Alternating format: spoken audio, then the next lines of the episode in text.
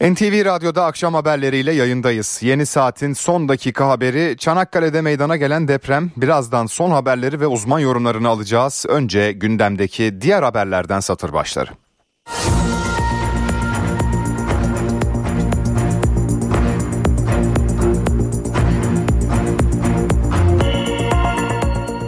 Yerel seçimi 33 gün kala meydanlar hareketli. Cumhurbaşkanı Erdoğan seçim kampanyasını Manisa'da sürdürdü. CHP lideri Özelse Ankara'da partisinin meclis grubunda konuştu. Neler söylediler aktaracağız. Emeklinin bayram ikramiyesini 3 bin liraya yükseltecek maddeyi de içeren yargı paketi düzenlemesi Meclis Genel Kurulu'na geldi. Pakette başka neler var? Haberi meclisten NTV muhabirinden alacağız. Ve Gazze'de ateşkes umudu. Amerika Birleşik Devletleri Başkanı Biden haberi dondurma yerken paylaştı, gündem yarattı. Peki o plan ne öngörüyor? Silahlar ne zaman susacak? Birazdan bültenimizde. WhatsApp'tan yazışırken dikkat. Yargıtay önemli bir karar aldı. WhatsApp yazışmalarının tek başına delil sayılabileceğine hükmetti. Yüksek yargının emsal oluşturacak kararının ayrıntılarını aktaracağız. Süper Lig'de zirve yarışı alevlendi, hakem kararları gündem oldu. Video yardımcı hakem sisteminin işlerliği tartışmaya açıldı. Ezeli rakipler sert açıklamalarla birbirlerine hedef alıyor. Kimileri yabancı hakem şart diyor. Süper Lig'den hakem tartışmasını da gündemimize aldık. Öne çıkan haberlerden başlıklar böyle. Daha fazlası da var. Ben Egeber Kiraz, NTV Radyo'da akşam haberleri başlıyor.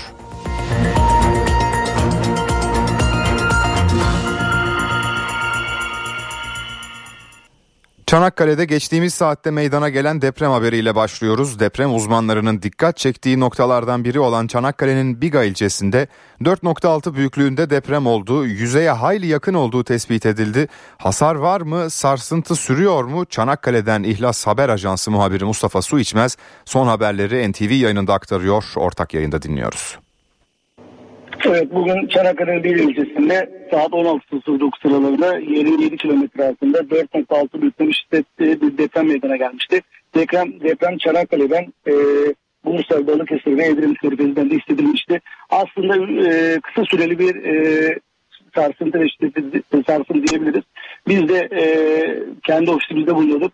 Bir anda yerin altından bir e, sarsıntının olduğunu ve 75 saniye sürdüğünü söyleyebilirim e, Çanakkale Valiliği e, açıklama yapmıştı. Herhangi bir olumsuz durumun olmadığını valilik tarafından açıklandı. Kısa bir süre önce de İçişleri Bakanı Ali Yerlikaya e, Biga'daki depremle ilgili e, bir tweet atmıştı ve e, an itibariyle olumsuz bir durumun olup, e, olmadığını belirterek gelişmeleri takip ettiklerini durmuş ve e, vatandaşlara geçmiş olsun dileklerini e, iletmişti. Ee, şöyle söyleyebiliriz aslında Çanakkale'nin Biga ilçesinde yaklaşık bir buçuk aydır bir deprem fırtınası e, e, sürüyordu. İlk o depremler dediğimiz küçük e, boyutu depremler bu bölgede yaşanıyordu ve e, bir aydır e, belli aralıklarla Biga e, Gönen tarafında bu deprem işte kısa süreli sürüyordu diyebiliriz. Ama bugünkü e, 4.6 büyüklük şiddetli depremin e, yaklaşık bir 3-5 tane sürdüğünü ve yerin altından bir anda gelerek vurduğunu ve şiddetli bir sarsıntıya neden olduğunu e, belirtmek isteriz. Biz de Çanakkale'den bu sarsıntıyı hissetmiştik. Olumsuz şu anda bir durum söz konusu değil. Sahada e, Çanakkale Valiliği bütün kurumları e, talimatıyla e, bölgede e, çalışmalarına devam ediyorlar. E, can ve e, mal kaybı söz konusu olmadığını söyleyebiliriz. Yaralı olmadığını belirtebiliriz. Sahada e, bütün devletin kurumlarının e, bölgede arama tarama çalışmalarında e, sürdüğünü belirtelim diyerek söz tekrar merkezine bırakalım. Çanakkale'de meydana gelen depremle ilgili son bilgileri aldık. İhlas Haber Ajansı muhabiri Mustafa Su İçmez anlattı. Şimdi bir de uzman görüşü alacağız. Çanakkale deprem açısından ne kadar riskli, hangi fay hatları bölgeden geçiyor, daha büyük bir depremin gerçekleşme riski var mı? Jeoloji uzmanı Profesör Okan Tüysüz NTV ile ortak yayında anlatıyor. Sığ bir deprem olduğu için 4.6'da e, orta büyüklükte bir deprem olduğu için geniş bir alanda hissedilmesi olağan bir deprem. E, bu bölgede büyük deprem üretecek bir fayın mevcut olmadığını söyleyerek başlayalım isterseniz. Hı fay haritamızda burada bir fay görünmüyor. En yakın 10 kilometre mesafede Karabiga'dan Gelibolu'ya doğru uzanan bir fay sistemi var. E, diri fay haritasında olmaması fay olmadığı anlamına gelmez. Çünkü diri fay haritası genellikle 5,5-6 ve üzeri deprem üreten, geçmişte üretmiş, gelecekte de üretmesi beklenen fayları gösteren bir harita. Ama bölge kırıklı bir bölge. Çok sayıda küçük fay var. Bunlar zaman zaman e, orta büyüklükte depremler de üretebiliyorlar. Bu anlamda büyük deprem beklentimizin olmadığı bir yöre olduğunu söyleyebilirim. Peki e, çok özür dilerim Sayın Tüysüz. Buyurun. Az önce e, haritada gözükmüyor e, dediniz bu fay hattının. Yok. Yeni bir fay hattı olması e, muhtemel değil ama değil mi? Hayır böyle bir şey söz konusu değil ama bizim bilmediğimiz hani bir fay ortaya çıkabilir. Bir fay yeni oluşmaz. İnsan ömrü bunu görmeye pek yetmez. Ama bizim bilmediğimiz bir fay olabilir. Bunu görmüş oluruz eğer böyle bir şey olursa. Ama bu dört buçukluk bir fay zaten yüzeye çıkma. Dört buçuk deprem üreten bir fay yüzeye çıkmaz. Depremin yüzeyde bir fay halinde görülebilmesi için e, en azından 5,5-6 büyüklüğünde olması gerekir ki fay yüzeye kadar ulaşabilsin. Evet. Peki e, az önceki bağlantımızda muhabir arkadaşımız dedi ki biz zaten ki siz de mutlaka ki biliyorsunuzdur. e, bölgede bir buçuk aydan beri bir deprem fırtınası yaşanıyor. Ufak çaplı depremler Evet. meydana geliyor.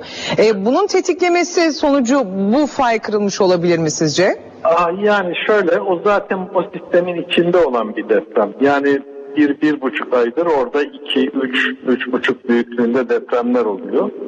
Ee, bu aslında Batı Anadolu'da zaman zaman rastladığımız türde bir etkinlik. Küçük bir deprem e, etkinliği başlıyor. Bu bazen birkaç ay sürüyor ve ondan sonra sönümlenip gidiyor. Bunun özelliği tabii içerisinde farklı büyüklükte depremlerin herhangi bir sıralama olmaksızın gelişmesi. Eğer böyle bir olay varsa buna deprem fırtınası diyoruz. Henüz daha bu fırtına denilebilecek kadar büyüklükte depremler üretmedi. Peki Ama bundan bir evet etkinlik olabilir. evet o zaman bundan sonra e, hani bunun artçıları olabilir mi bu depremin ardından ufak da olsa? Evet. 4.6'dan sonra 4'e kadar varabilecek, 3.5'un biraz üzerine çıkabilecek deprem mümkün. Bunlar çok telaş edilmeyi gerektirecek depremler değil. Tabii biz hemen bu soruyu hemen hemen her depremde soruyoruz. Tabii Çanakkale'de İstanbul'a yakın olan bir e, ilimiz olduğu için e, tetiklemesi tetiklememesi aslında ne sormamız gerektiği konusunda da çok açık ve net. Yani İstanbul depremini tetikleyecek mi diye de sormadan edemeyeceğim çünkü Çanakkale hemen Evet. çok yakınımızda bir il olduğu için Evet. e, ne ben söylemek hemen istersiniz? standart cevabımı vereyim. Tetiklemez. Ee, genellikle bakın böyle küçük depremlerin, küçük orta büyüklükteki depremlerin büyük bir depremi tetiklemesi söz konusu olmaz. Ee, öte yandan bu depremin olduğu yer Marmara içerisinde büyük deprem beklediğimiz paya oldukça mesafeli. Bu nedenle bu depremin İstanbul için ya da Marmara için daha büyük bir depremin işaretçisi olduğunu söyleyemeyiz. Jeoloji uzmanı Profesör Okan Tüysüz NTV ile ortak yayında anlattı. Şimdi Çanakkale'den Doğu Anadolu'ya geçelim. Uzmanlar o bölge içinde deprem uyarılarını sürdürüyor. En riskli bölge olarak üstelik yakın gelecekte Bingöl ve Tunceli'ye işaret ediliyor. Fırat Üniversitesi Jeoloji Mühendisliği Bölümü öğretim üyesi Profesör Ercan Aksoy'un tespitlerini ve uyarılarını dinleyelim. Toplamda yani 6 Şubat 2023'ten bu yana 40 bine yaklaşan artçıların olduğunu biliyoruz. Elazığ'ın daha doğusuna gittiğimiz zaman Karlıova'ya yani Kuzey Anadolu ile Doğu Anadolu fay zonlarının birleştiği Karlıova'ya gidiyoruz. Ve oraya doğru yaklaştıkça hem Kuzey Anadolu fayından hem de Doğu Anadolu fay zonundan kaynaklanan deprem tehlikesi daha fazla. Bu da iki fay zonun arasında kalan Tunceli ve Bingöl'ü daha riskli hale getiriyor. Doğu Anadolu fay zonu üzerinde en riskli bölüm olarak e, gözüken yer şu anda buradaki Gökdere ile Bingöl arasındaki bölüm. Çünkü uzun zamandan beri deprem üretmemiş. E, bu da bize bunun e, yakın gelecekte tabi zamanını bilemiyoruz bir deprem üretme potansiyelinin varlığını gösteriyor. Bölge için risk oluşturan bir diğer e, fay veya fay segmenti 7 su fay bölümü. Neden 7 su fay bölümünde risk var? Şu açıdan var. 7 su segmenti veya bölümü diye adlandırılan bölüm üzerinde uzun zamandır ki o bölge için 230 yıl kadar bir deprem tekrarlanma aralığı belirlenmişti. Bu aşıldığı için pay segmentinin de e, risk taşıdığını söyleyebiliriz. Seçim meydanlarına dönelim. Cumhurbaşkanı Recep Tayyip Erdoğan bugün Manisa'ya gitti. Düzenlenen mitingde halka seslendi. Hedefinde ana muhalefet partisi CHP vardı. Ekonomiye ilişkin mesajlar da verdi. CHP'nin lokomotifliğini yaptığı bu anlayış Türkiye düşmanı tüm çevrelerle birlikte PKK ve FETÖ gibi terör örgütleriyle birlikte hareket etmekten dahi çekinmemiştir. Daha önce 2019 seçimlerinde yapılan gizli ittifakları unutmadık.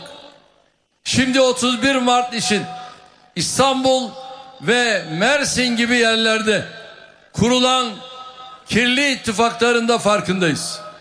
Son dakika oynanan oyunların, listelerde yapılan değişikliklerin ne anlama geldiğini milletimiz gayet iyi biliyor. Bunlarda mertliğin, delikanlılığın, harbiliğin ve asbiliğin zerresi olmadığı için her işlerini gizli saklı yapmayı adet edindiler. Cumhurbaşkanı Recep Tayyip Erdoğan CHP'yi bu sözlerle eleştirdi, gizli ittifak kurmakla suçladı. Mesajlarını Manisa'da veren Erdoğan, isim vermeden CHP Genel Başkanı Özgür Özel'i hedef aldı. Manisa'nın da desteğiyle 31 Mart'ta onu da özgürleştirerek maruz kaldığı eziyetten kurtaracağız. Bir önceki gibi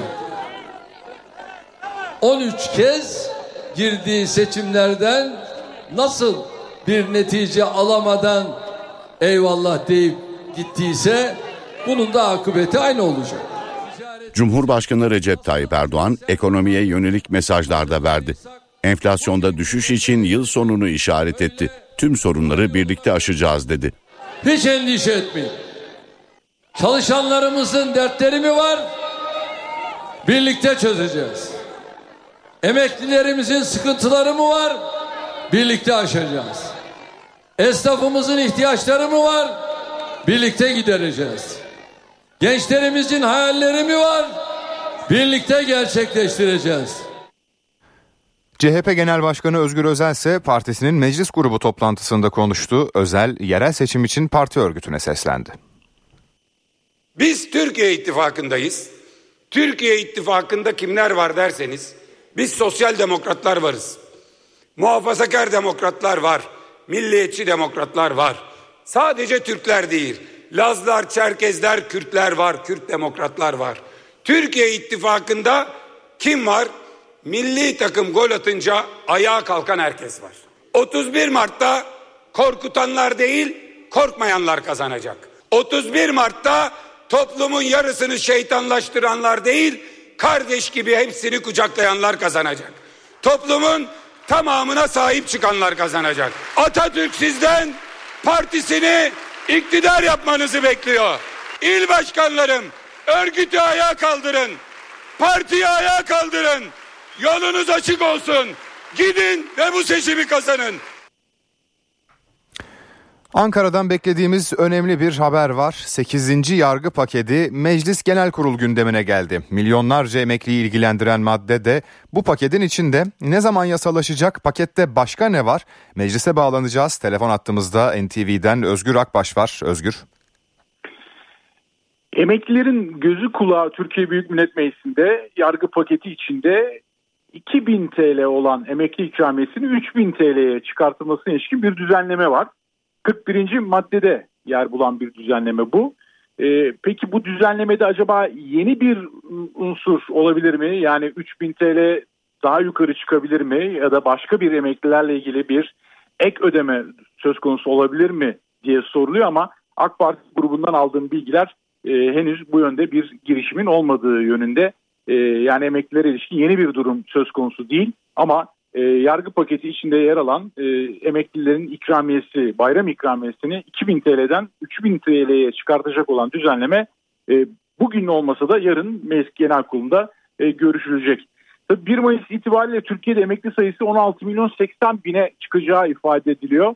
Ramazan bayramında ve Kurban bayramında verilecek bu 3000 TL'lik ikramiyelerle toplamda 22 bin. Ramazan bayramında 22 milyar TL, Kurban bayramında 22 milyar TL, toplam 44 milyar TL'lik bir hazineye maliyeti olacağı da hesaplanmış durumda. Bu yüzden yeni bir adım atılmasında oldukça zor olduğunu söylüyor AK Partili kurmaylar. Ama tabii siyasette her an farklı bir durumda yaşanabileceği için e, düzenlemenin genel kurul aşamasına da bakmak gerekiyor.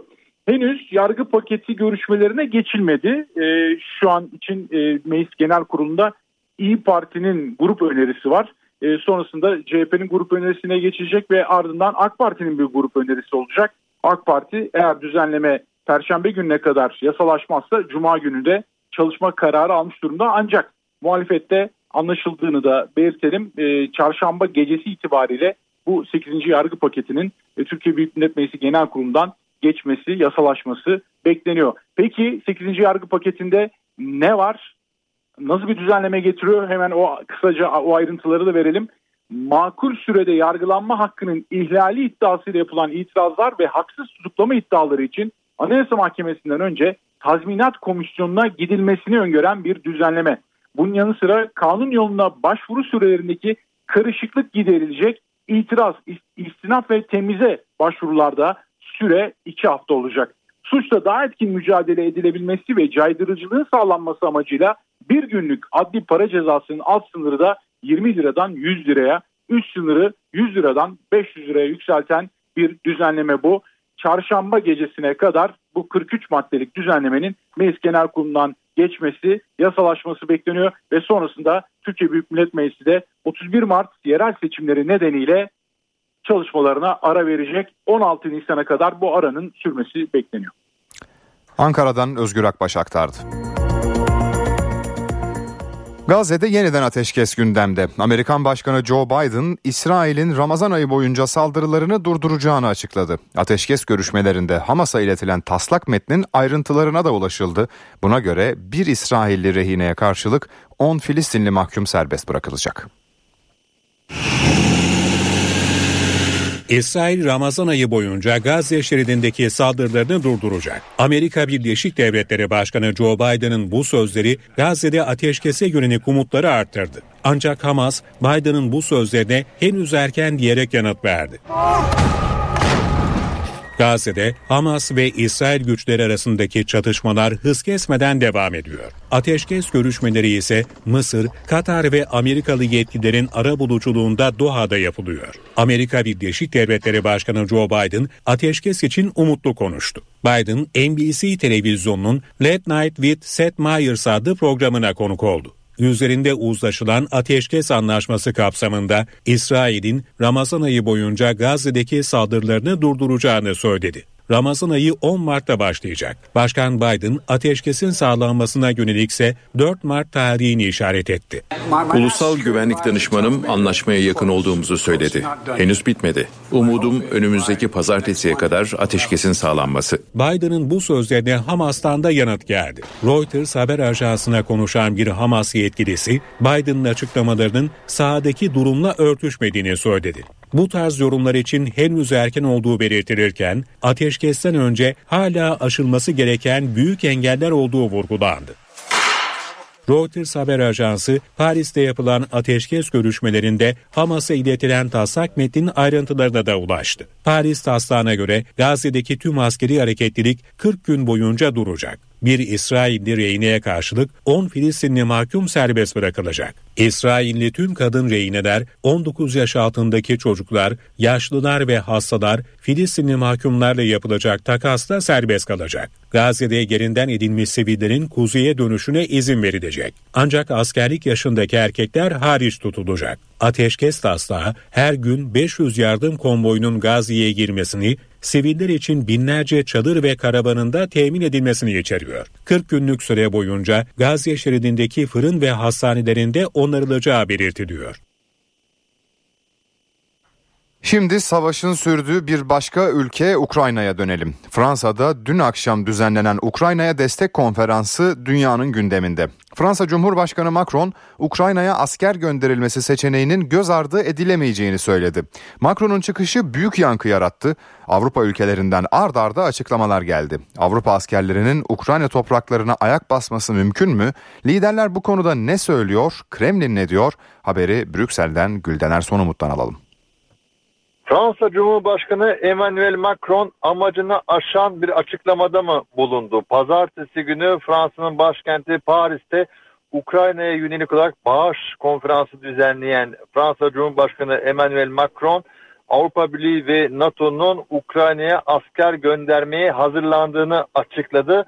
Açıklama aynı gün önce Slovakya Başbakanı Robert Fico tarafından şiddetle reddedildi. Robert Fico Fransa ve NATO ile Avrupa'nın Ukrayna'ya asker göndermeye hazırlandığını ancak Slovakya'nın bu karara katılmadığını açıkladı. Hemen ardından Almanya Başbakanı Olaf Scholz, Almanya'nın herhangi bir şekilde Ukrayna'ya muharip ya da eğitim amaçlı asker göndermeyi hedeflemediğini, Avrupa Birliği'nin gündeminde de bu konunun yer almadığının altını çizdi. NATO adına ise önce İngiltere Başbakanı ardından da Amerika Birleşik Devletleri'nin ulusal güvenlik yetkilileri gerek Amerika Birleşik Devletleri'nin gerekse İngiltere ya da NATO'nun Ukrayna'ya muharip asker gönderme konusunda herhangi bir kararın bulunmadığının altını çizdi. Emmanuel Macron biraz amacını aşan bir açıklamada bulunduğu intibası yok değil. Zira aynı şekilde Rusya'da hükümet sözcüsü Dimitri Peskov NATO ülkelerinin doğrudan Ukrayna'ya muharip asker göndermesi halinde Rusya ile NATO ülkeleri arasında çatışmanın kaçınılmaz olduğuna dikkat çekti. Güldener Sonumut, NTV Radyo, Brüksel. Bir çevre felaketi kapıda. Kızıldeniz'in güneyinde Husiler tarafından vurulan bir kargo gemisi günlerdir Yemen açıklarında yavaş yavaş batıyor ve gemiden petrol sızıntısı devam ediyor.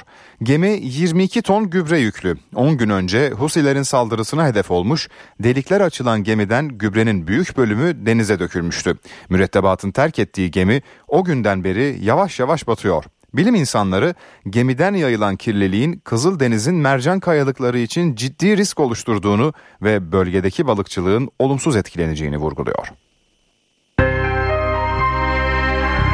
NTV Radyo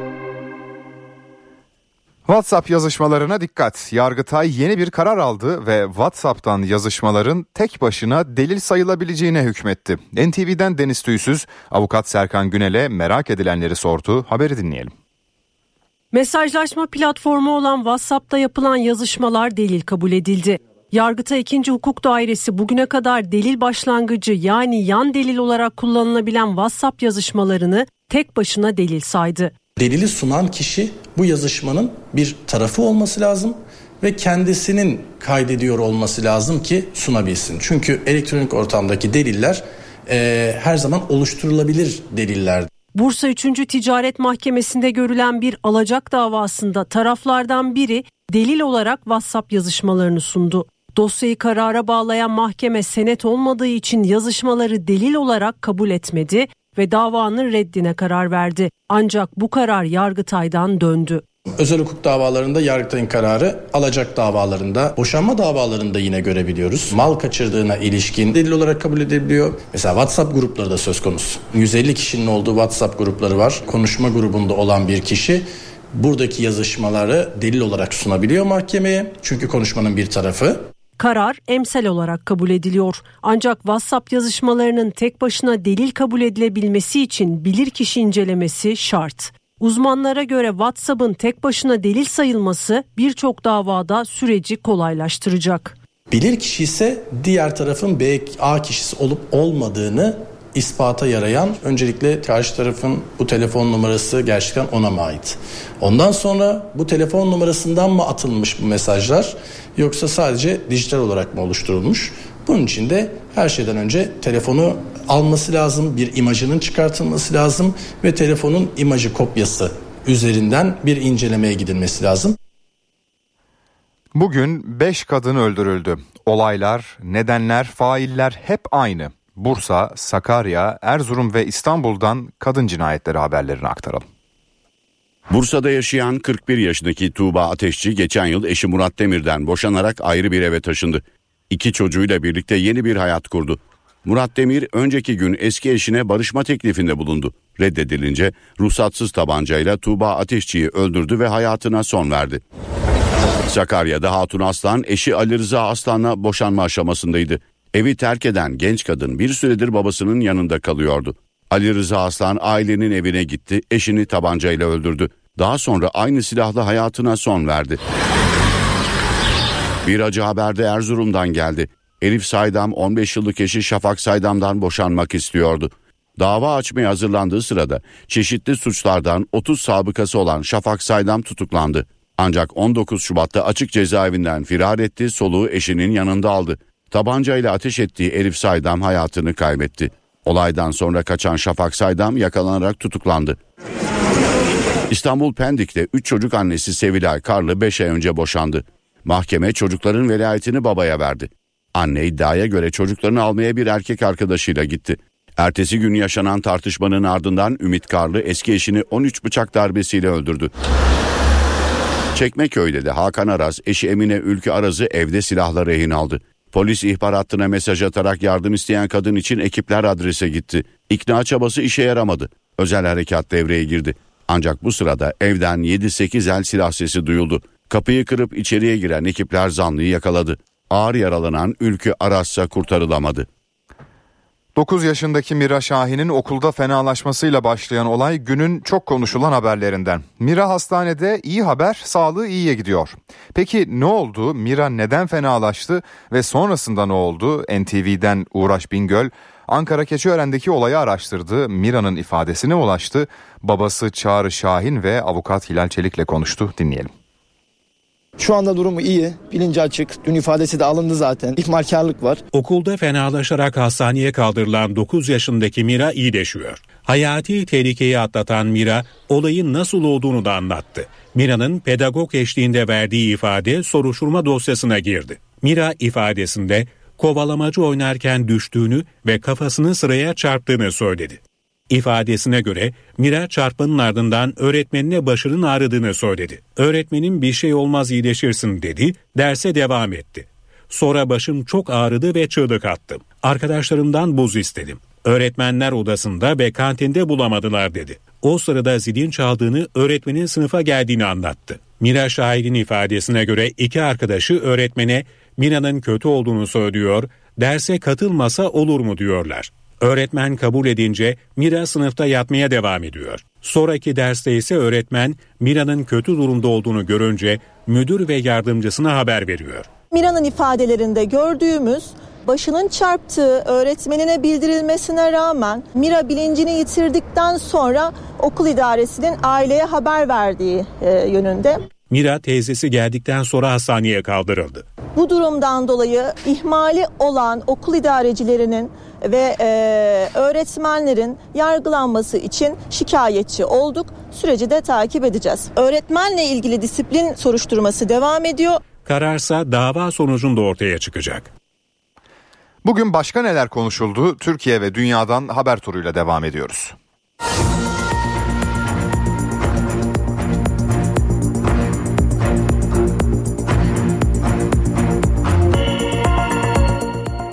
Milli İstihbarat Teşkilatı Suriye'de yeni bir operasyon düzenledi. Terör örgütü YPG'nin üst düzey sorumlularından Emine Ahmet'in etkisiz hale getirildiği açıklandı. Ahmet'in örgüte füze temin ettiği ayrıca güvenlik güçlerine yönelik saldırıların talimatını verdiği bildirildi.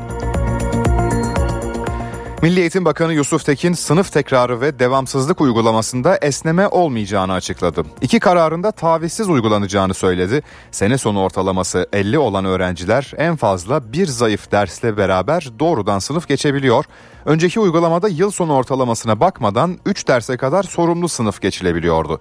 Devamsızlıksa 10 gün özürsüz 20 gün özürlü olarak toplamda 30 gün olarak uygulanıyor.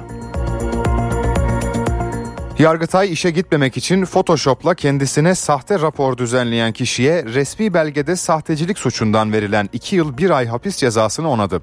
Kırıkkale'de ameliyat sonrası 30 günlük rapor alan işçi süre dolunca belge üzerinde Photoshop aracılığıyla oynama yapmış, izin süresini 20 gün daha uzatmıştı. İşçi aynı programla sahte raporlar düzenlemeye devam edince mahkemelik olmuştu.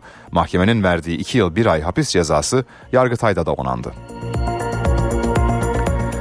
Bilim insanları kuş gribinin Antarktika'ya ulaştığını açıkladı. Daha önce kıtada görülmeyen virüsün ilk kez Arjantin'e ait Antarktika Araştırma İstasyonu'nun yakınındaki ölü bir martıda bulunduğu bildirildi.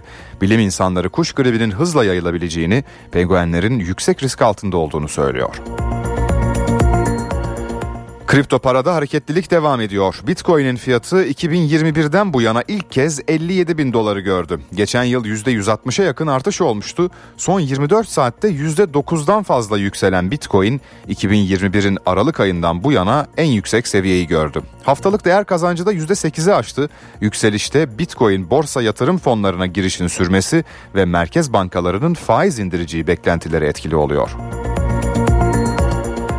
Gökçeada'da 14 köpek zehirlenerek öldürüldü. Haberi Gökçeada Belediye Başkan Vekili Ercan İpek duyurdu. Yapılan incelemede köpeklerin kana direkt karışan çok kuvvetli zehre maruz kaldığı tespit edildi. Olayla ilgili inceleme sürüyor.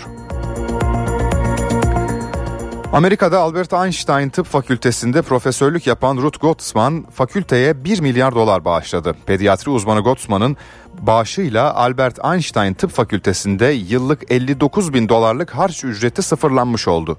Bundan böyle okulun öğrencileri ücretsiz okuyacak. 31 milyar Türk lirasına denk gelen bağış dünyada bir okula yapılan en büyük bağış. Öğrencilere yardım etmek istediğini söylüyor.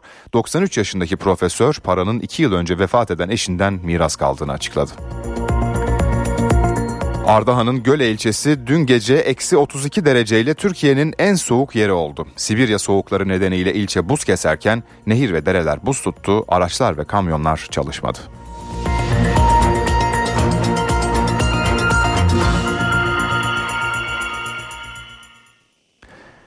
Neşet Ertaş hakkındaki filmden sonra kitabın davası da sonuçlandı. Mahkeme Aşkın Son Ozanı Neşet Ertaş adlı kitabın intihal gerekçesiyle toplatılmasına ve tazminat cezasına hükmetti. Yine göç eylemişti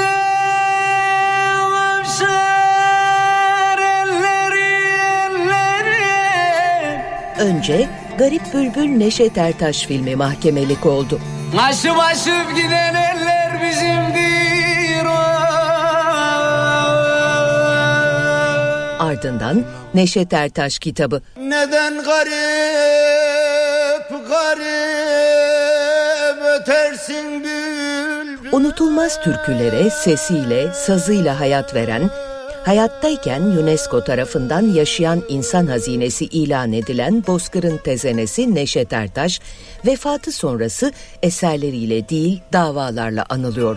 Biter Kırşehir'in gülleri biter Ailesinin vizyona girmesini mahkeme kararı ile engellediği Garip Bülbül Neşet Ertaş filmiyle ilgili tartışmalar yapımcı Mustafa Uslu'nun açıklamalarıyla yeniden gündeme gelirken Aşkın Son Ozanı Neşet Ertaş isimli kitap için açılan intihal davası sonuçlandı. Olmasaydı da gönüle donulmasaydım Sevda olmasaydı da gönüle Araştırmacı, yazar ve müzisyen Bayram Bilge Tokel, Sinan Yağmur imzasıyla çıkan kitabın kendi eseri olan Neşet Ertaş kitabından intihal olduğu gerekçesiyle açtığı davayı kazandı. Sen Hep sen mi yandın Ben de gülemedim Yalan dünyada Ankara 2. Fikri ve Sınai Haklar Mahkemesi'nde görülen dava sonucunda kitapta bilirkişi raporlarıyla intihal tespit edildi. Karara göre 2022'de piyasaya çıkan kitabın toplatılmasına ve Yağmur'un Tokel'e 11 bin 25 bin lira maddi tazminat ödemesine hükmedildi.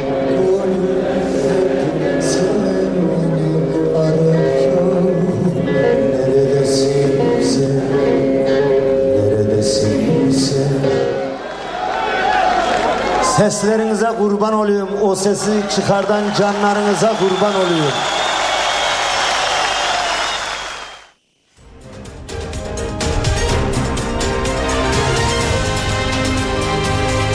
NTV Radyo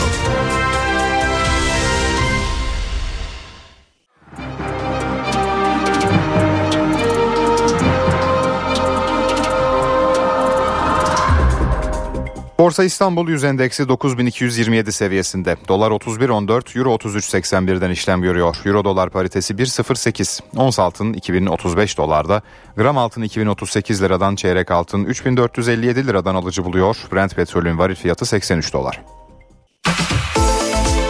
NTV Radyo Türkiye'nin haber radyosu.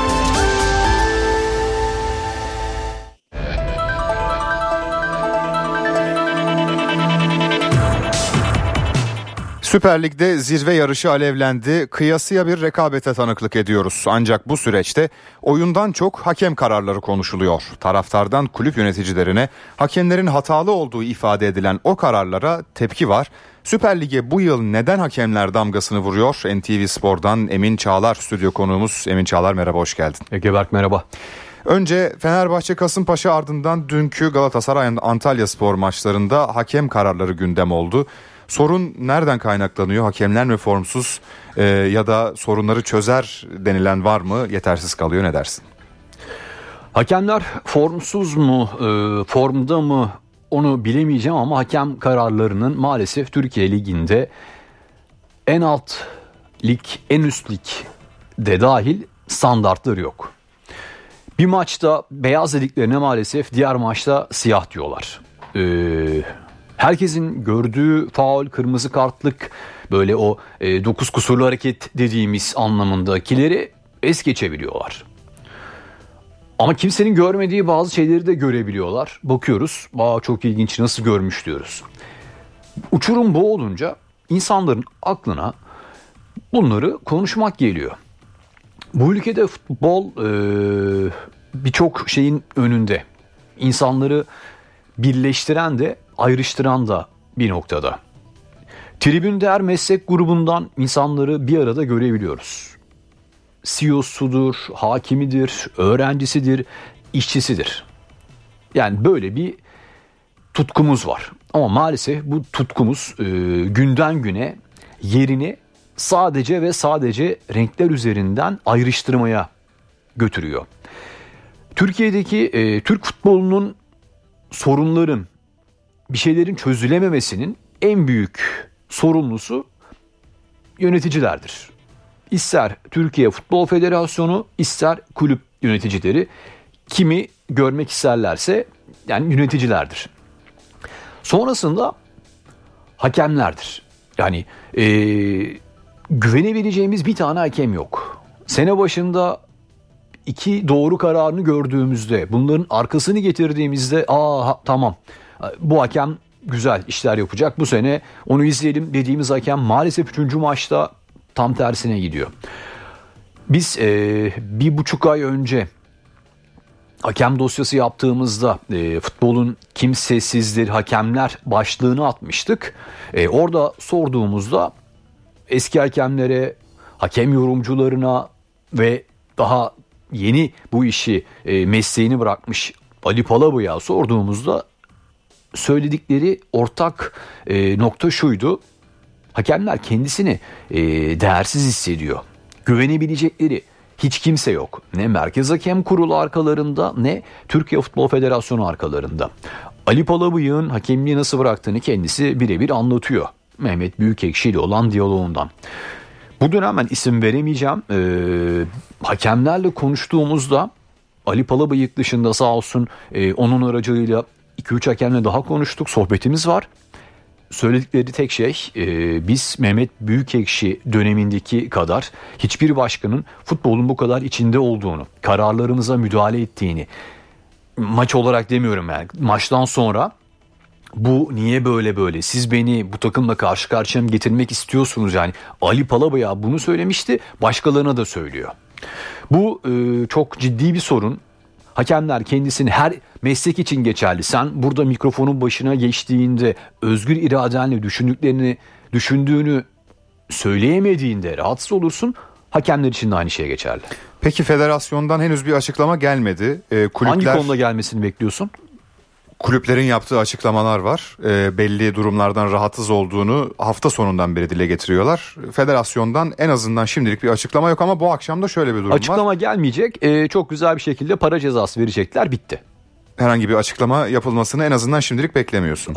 E, şimdilik değil hiç beklemiyorum. Hiç Olmayacak öyle bir açıklama. Dediğim gibi e, salı, çarşamba, perşembe TFF disiplin talimatnamesi, PFDK'ya sevk edilenler, e, Galatasaray Kulübü, X Kulüp e, işte centilmenliğe aykırı bilmem neye e, hakaret e, yöneticinin bu dolayısıyla işte 100 bin 200 bin 500 bin bu kadar. Son soru bu akşam 20'de var kayıtları açıklanacak. Ee, en azından beklenen e, sorular cevaplarını bulur mu sence? %100 bulmayacak ama ne konuştuklarını öğreneceğiz. Ee, hakemlerin dünyasına göre, futbol anlayışına göre bunu bir eleştiri olarak söylemiyorum. O maçı yorumlarken o dünya üzerinden konuşuyorum. Ee, Kasımpaşa maçında el var mı yok mu hani neye dayanarak, ne görerek el verdi, penaltı verdi. Ee, iyi öğreneceğiz.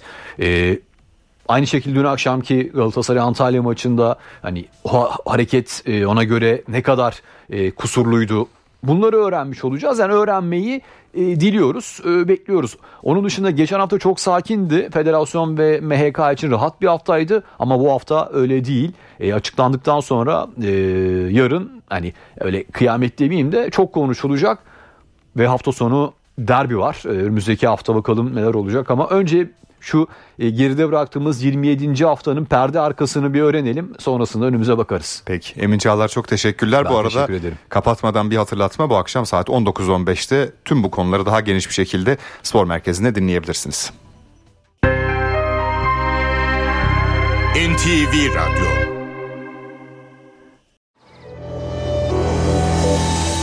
Ülkede güneşli ve ılık günler sürüyor. Sıcaklıklar Lodos'la yüksek değerlerde olacak. Beş büyük kentte de hava güneşli. Rüzgarlar hafif. İstanbul ve Ankara 17, İzmir 21, Bursa 18, Antalya 19 derece. Hafta sonu yerel yağmur görülebilecek. Doğu Anadolu'da hafta genelinde hava açık, sabahları don oluşuyor. Gece Erzurum eksi 10, Kars eksi 12 derece. Malatya ise öğle 14 derece. NTV Radyo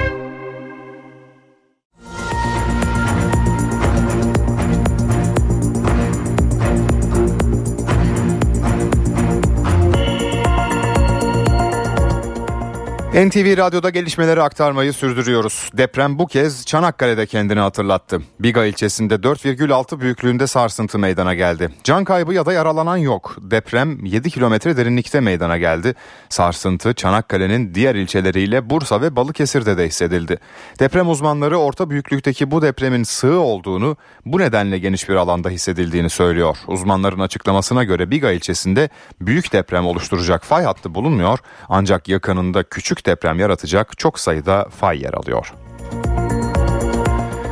Ve bir çevre felaketi kapıda. Kızıldeniz'in güneyinde Husiler tarafından vurulan bir kargo gemisi günlerdir Yemen açıklarında yavaş yavaş batıyor ve gemiden petrol sızıntısı devam ediyor. Gemi 22 ton gübre yüklü 10 gün önce Husilerin saldırısına hedef olmuş. Delikler açılan gemiden gübrenin büyük bölümü denize dökülmüştü. Mürettebatın terk ettiği gemi o günden beri yavaş yavaş batıyor.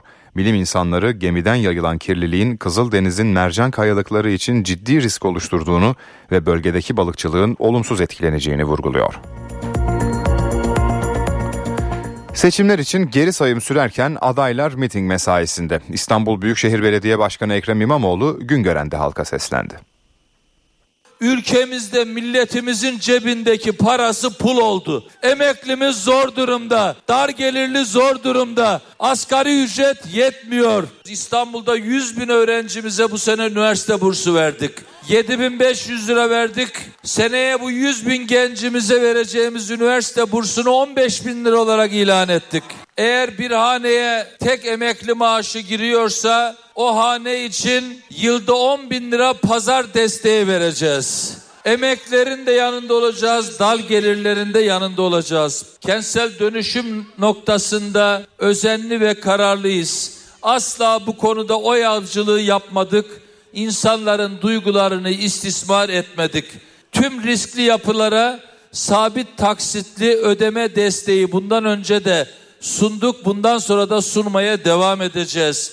dar gelirli vatandaşlarımıza ait 50 bin riskli konutun inşaat maliyetinin yüzde 60'ını belediye olarak biz karşılayacağız kentsel dönüşümde. 25 semtte yerleri belirlenmiş 20 bin yeni konutun yapımına başlayacağız. AK Parti'nin İstanbul Büyükşehir Belediye Başkan adayı Murat Kurumsa ulaşım vaatlerini açıkladı. Kurum metro ağının 5 yılda 2 kat genişleyeceğini, karayolu ulaşımının daha düşük bir paya sahip olmasının hedeflendiğini söyledi.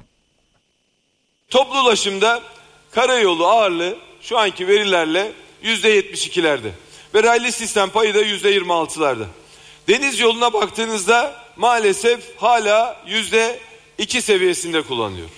Biz 2029'daki planımız karayolu payını %60'a düşürmek, raylı sistem payını da neredeyse %50 arttırarak %37'ye çıkarmaktır.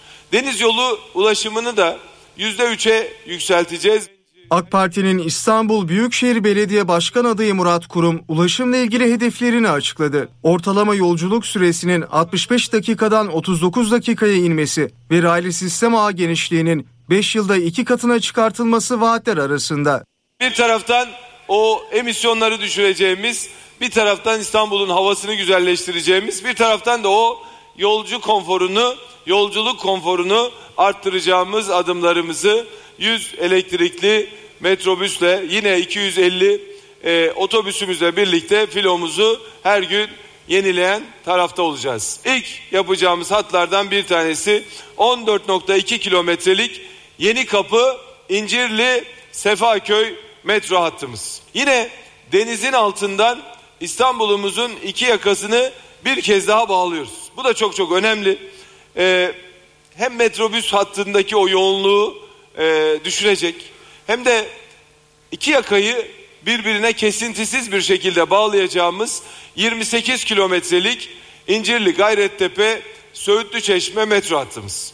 Bu hattımızı da tamamladığımızda benim Beylikdüzü'nden metroya binen bir kardeşim Boğaz'ın altından geçecek ve Söğütlü Çeşme'ye tam 78 dakikada ulaşacak. Murat Kurum İstanbul'daki 20 bine yakın taksinin talebe yetişemediğini belirtti. İstanbullular taksi konusuna dair dertliler. İhaleler yaparak taksi eksikliğini şehrimizin ihtiyaçlarına göre gidereceğiz. Deniz ulaşımında aktarmanın ücretsiz olması ve bir ulaşım akademisinin kurulması da Murat Kurum'un vaatleri arasında. Ramazan ayı yaklaşırken Gazze'de ateşkesi sağlamak için yoğun uğraş veriliyor. Amerikan Başkanı Joe Biden, İsrail'in Ramazan ayında saldırılarını durduracağını söyledi. Ancak bu açıklamayı yaparken dondurma yemesi tartışmalara neden oldu. Ayrıntıları NTV Washington temsilcisi Hüseyin Günay aktarıyor.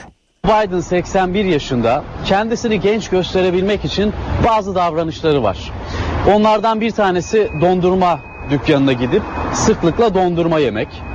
E, diyabet olduğunu aslında e, kendi doktoru da söyledi. Buna rağmen gidiyor. Veya normal bir şekilde yürüyecekken koşmaya çalışıyor. Genç olduğunu, genç olduğunu hissettirmeye çalışıyor. E, Joe Biden New York'taydı bir komedi programına katılacaktı. Dondurma yemeye gitti. Aslında her şey çok olağandı. Ancak Joe Biden dondurmayı eline alıp ağzını bir karış açıp yalamadan önce ateşkesle ilgili bir şeyler söyleyince ne konu bulunduğu yere uydu ne bulunduğu yer konunun ağırlığını taşıyabildi. Joe Biden dedi ki pazartesiden önce bir ateşkes bekliyorum Gazze'de. Ee, ulusal güvenlik danışmanlarım her şeyin yolunda gittiğini söylüyor. Henüz ateşkes olmadı ama pazartesiden önce hafta sonuna doğru yani birkaç gün sonra bir ateşkes anlaşmasını bekliyorum dedi. Bunu dedi Dondurma hala burada. Sonra onu yalamaya başladı ve yürüdü gitti.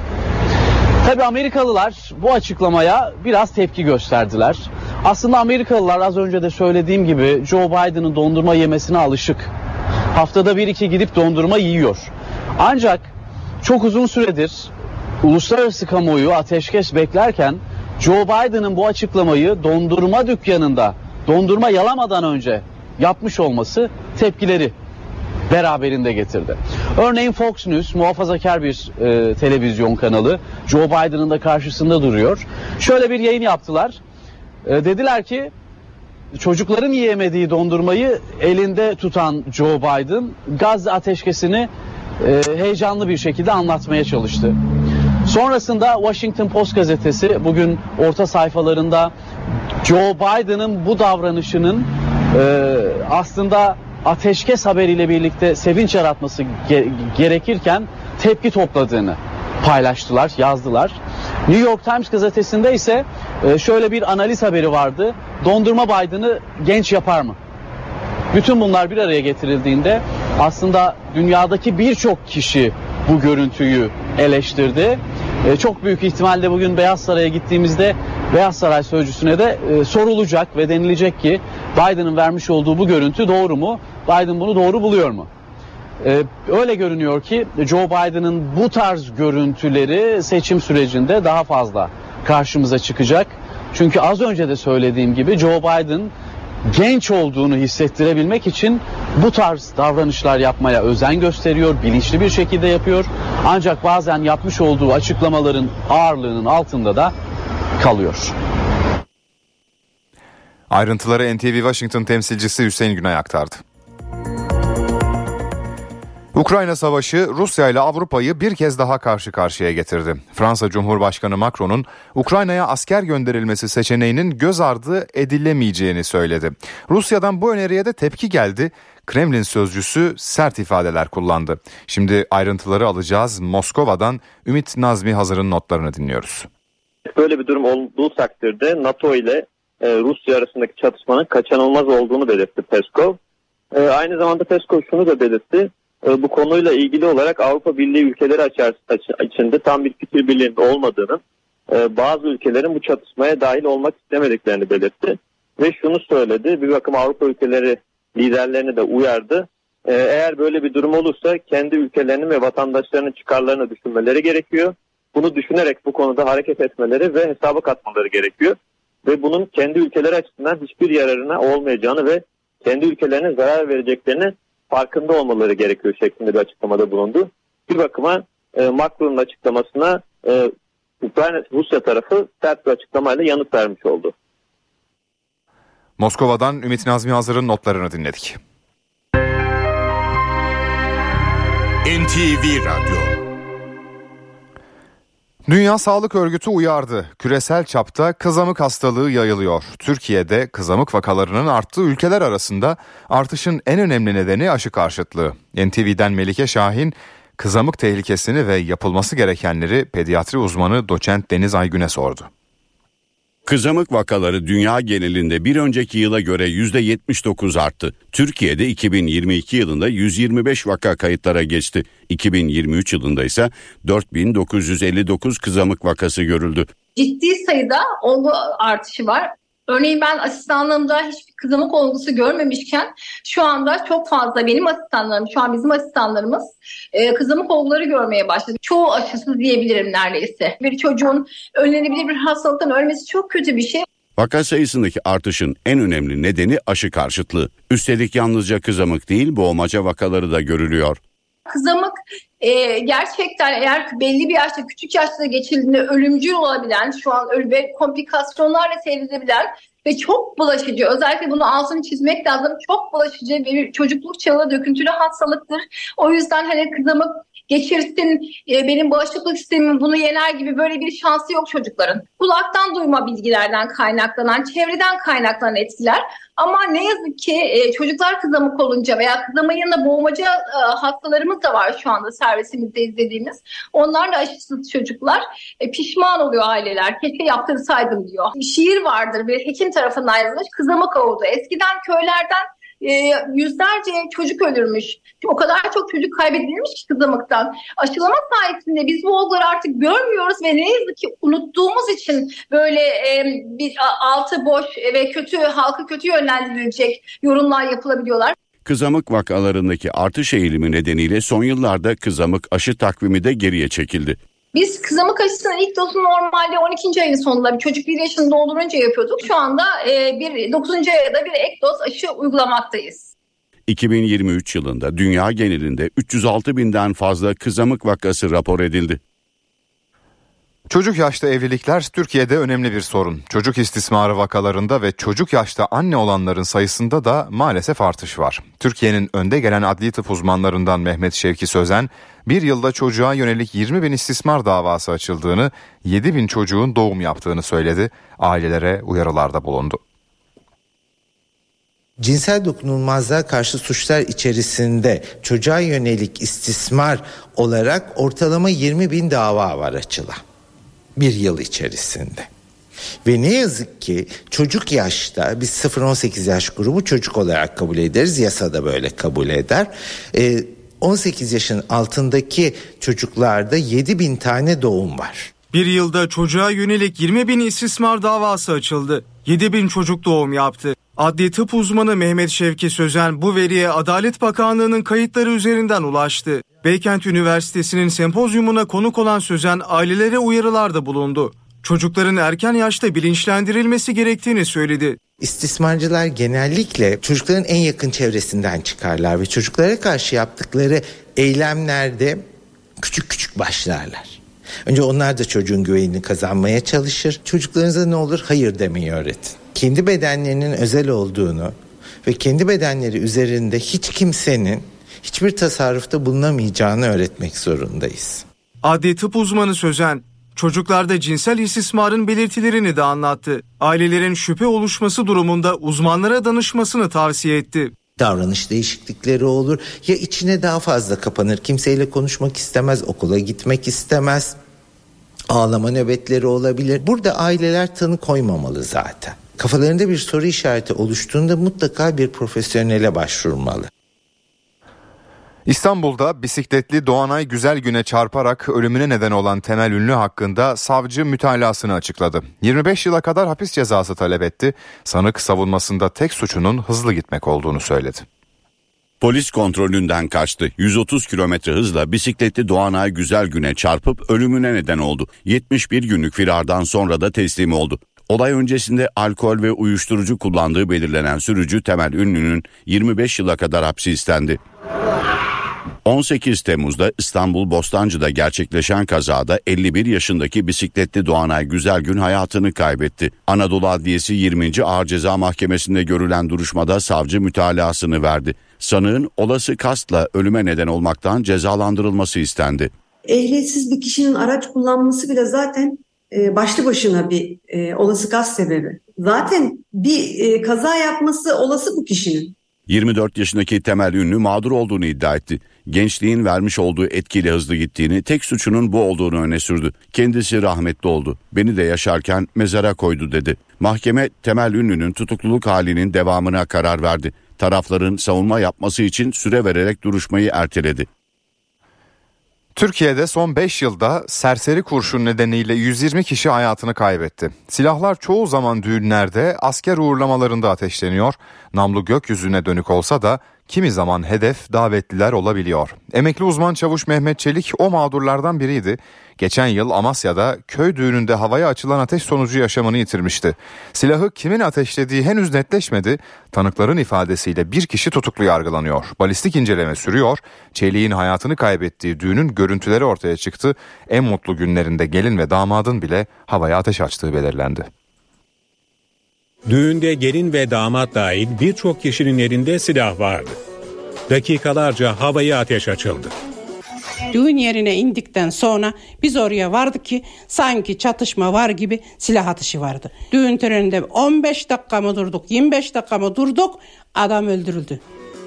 Amasya'daki düğün Kuzgeçe köyünde geçen yıl Haziran ayındaydı. Gelin ve damadın da arasında olduğu çok sayıda kişi silahla havaya ateş açtı. Kurşunlardan biri 53 yaşındaki emekli uzman çavuş Mehmet Çelik'e isabet etti. Durumu fark edenler ateş etmeye son verdi. Çevredekilerin panikle koşturduğu görüldü. Ağır yaralanan Mehmet Çelik kaldırıldığı hastanede yaşamını yitirdi. Tanıkların ifadesine göre Çelik'e isabet eden kurşunlar davetlilerden Sıtkı Ç'nin silahından çıkmıştı. Hiç kimse ne yapıyorsun sen diyen olmadı. Muhtar da burada oturuyor. Siz ne yapıyorsunuz demedi. Niye demedi? Hepsinden davacıyım. Kim sebep olduysa, kim öldürdüyse, kim göz yumduysa. Silahın balistik incelemesi henüz tamamlanmadı. İki ay cezaevinde kalan sanık bir sonraki duruşmaya kadar ev hapsiyle cezalandırıldı. Mehmet Çelik'i öldüren kurşunların onun silahından çıktığı belirlenirse yeniden tutuklanacak. Yeni yılda 2024 model otomobiller satışa sunuldu. Peki fiyatlar, satışlar nasıl seyrediyor? İstinye Üniversitesi öğretim üyesi Doktor Naim Çetin Türk yeni model araçların fiyat ve satış beklentisine ilişkin değerlendirmelerde bulundu. Şubat ayının sonu Mart ayının başı gibi yavaş yavaş 2024 modellerinin piyasaya gireceğini daha önce söylemiştik. Nitekim beklentimiz doğrultusunda e, markaların 2024 fiyatlarını ve modellerini piyasaya sürmeye başladıklarını görüyoruz. Burada 2023 modelleriyle arasında yaklaşık 4-5 puanlık bir e, farklılık var. Bazı e, az diyebileceğimiz marka modellerde ise e, donanım farklılıklarından dolayı %8-%10 civarında farklar var ama bu modeller sınırlı sayıda. Bu farkın kaynaklanmasının da nedeni normalde benzin veya dizel motorlu olan araçlara bizim mild hibrit dediğimiz yani aracın tek başına elektrik motoruyla gitmesine e, sebep olmayan ama emisyonunu düşürmeye çalışan biraz daha e, küçük bir elektrik motoru eklentisi gibi çeşitli donanımlar buradaki fiyat farklılıklarının e, temelini oluşturuyor diyebiliriz.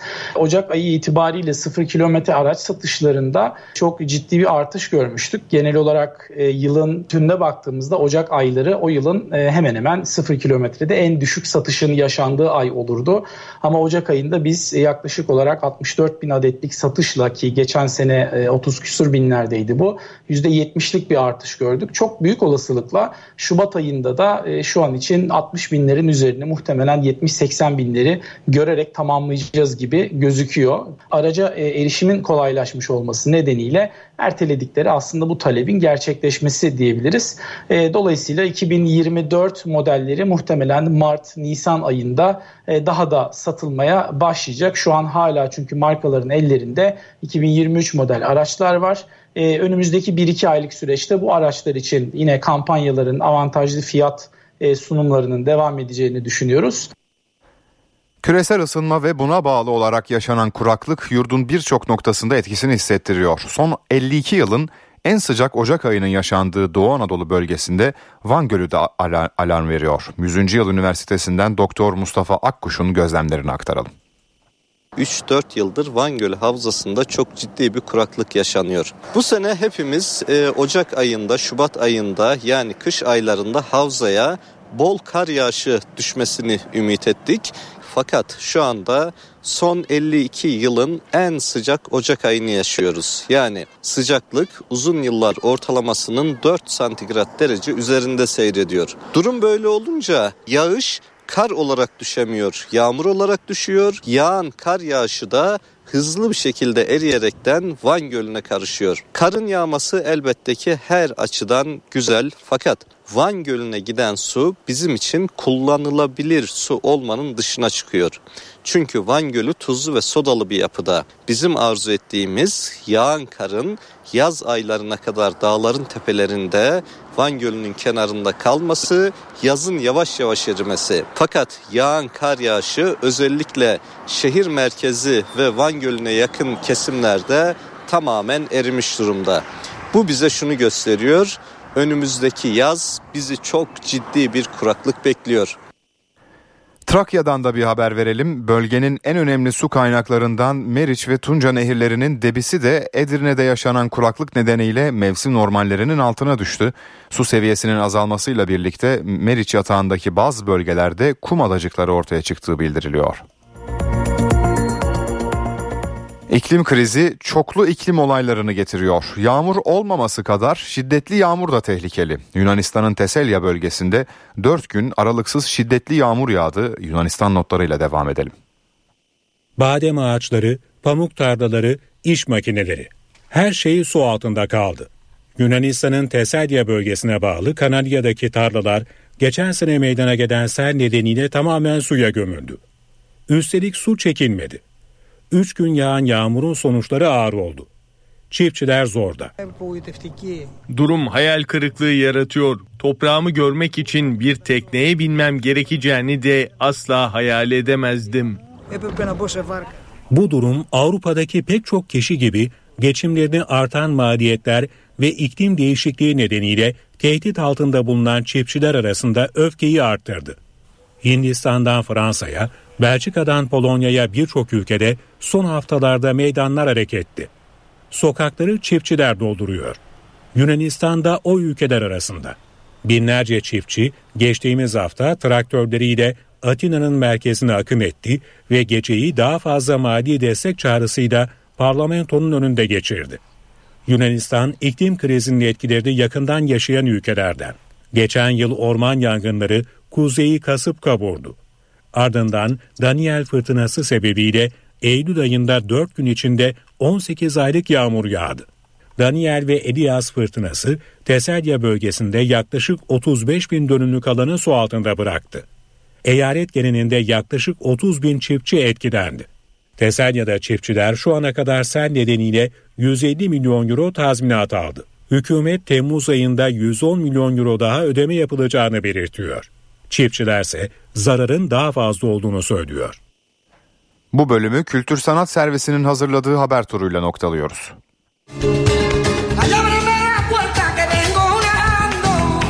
2014'te hayatını kaybeden İspanyol gitarist Paco de Lucia'nın daha önce hiç yayınlanmamış şarkıları ölümünün 10. yıl dönümü anısına yapay zeka kullanılarak restore edildi.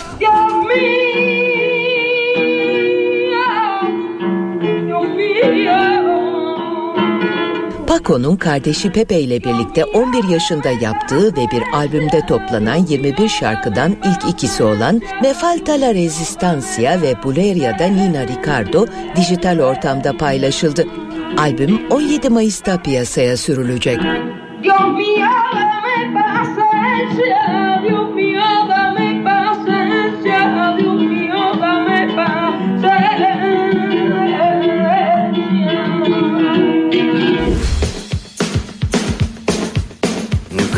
2000'li yıllara damga vuran American Psycho filmi yeniden çekiliyor. Mary Harron'ın yönettiği ve Christian Bale'in başrolde olduğu filmin devamı niteliğinde olacak yapımda Patrick Bateman karakterini kimin canlandıracağı henüz bilinmiyor. Orijinal film çıkış yaptığı dönemde kadına yönelik şiddet nedeniyle eleştirilere maruz kalmıştı. Yeniden çevrimin orijinal romanın bakışından kaçınmaya çalışacağı düşünülüyor. I cannot believe this is 900 year old technology. Star Trek Discovery ve Captain Marvel filmlerindeki rolleriyle tanınan aktör Kenneth Mitchell hayatını kaybetti. 5 yıldır ALS hastalığıyla mücadele eden aktör 49 yaşındaydı. 2019 yılında tekerlekli sandalye kullanmaya başlayan Kenneth Mitchell, 2020 yılında yaşadığı sağlık mücadelesini kamuoyuyla paylaşmıştı.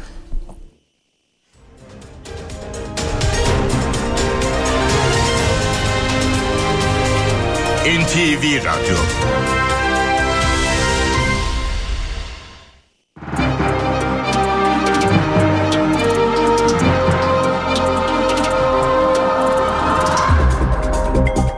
Borsa İstanbul 100 endeksi 9179 seviyelerinde. Dolar 31.14, Euro 33.80'den işlem görüyor. Euro dolar paritesi 1.08. Ons altın 2034 dolar seviyelerinde. Kapalı çarşıda gram altın 2037, çeyrek altın 3455 liradan satılıyor. Brent petrolün varil fiyatı ise 83 dolar. NTV Radyo Türkiye'nin haber radyosu.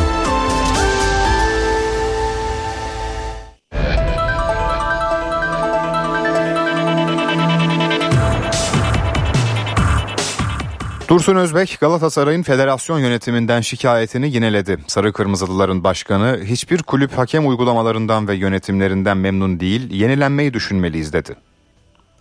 Galatasaray'a göre e, bu federasyonun e, bundan sonraki e, dönemde e, Türk sporuna fayda getiremeyeceği kanaatine ulaştık. Barı yöneten kişilerde tereddütler var.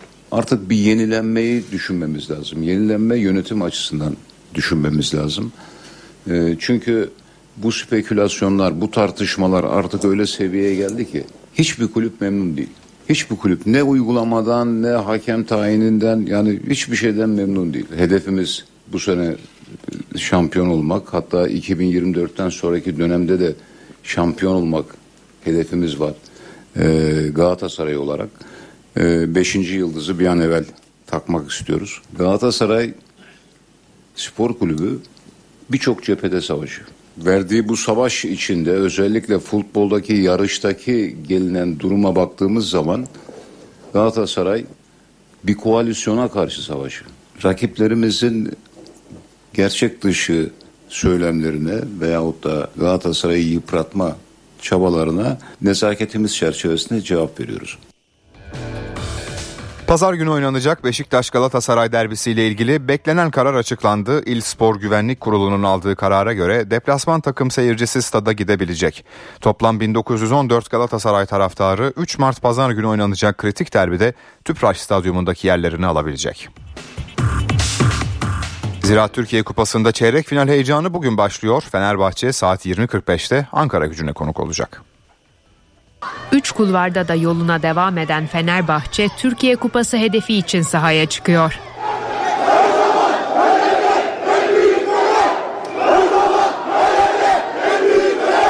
İsmail Kartal'ın ekibi çeyrek finalde bu akşam Ankara gücüne konuk olacak.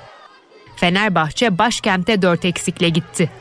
Tedavileri süren İrfan Can Kahveci ve Joshua King'in yanı sıra Çağlar Söyüncü ve takımla çalışmalara başlayan Fred kafilede yer almadı.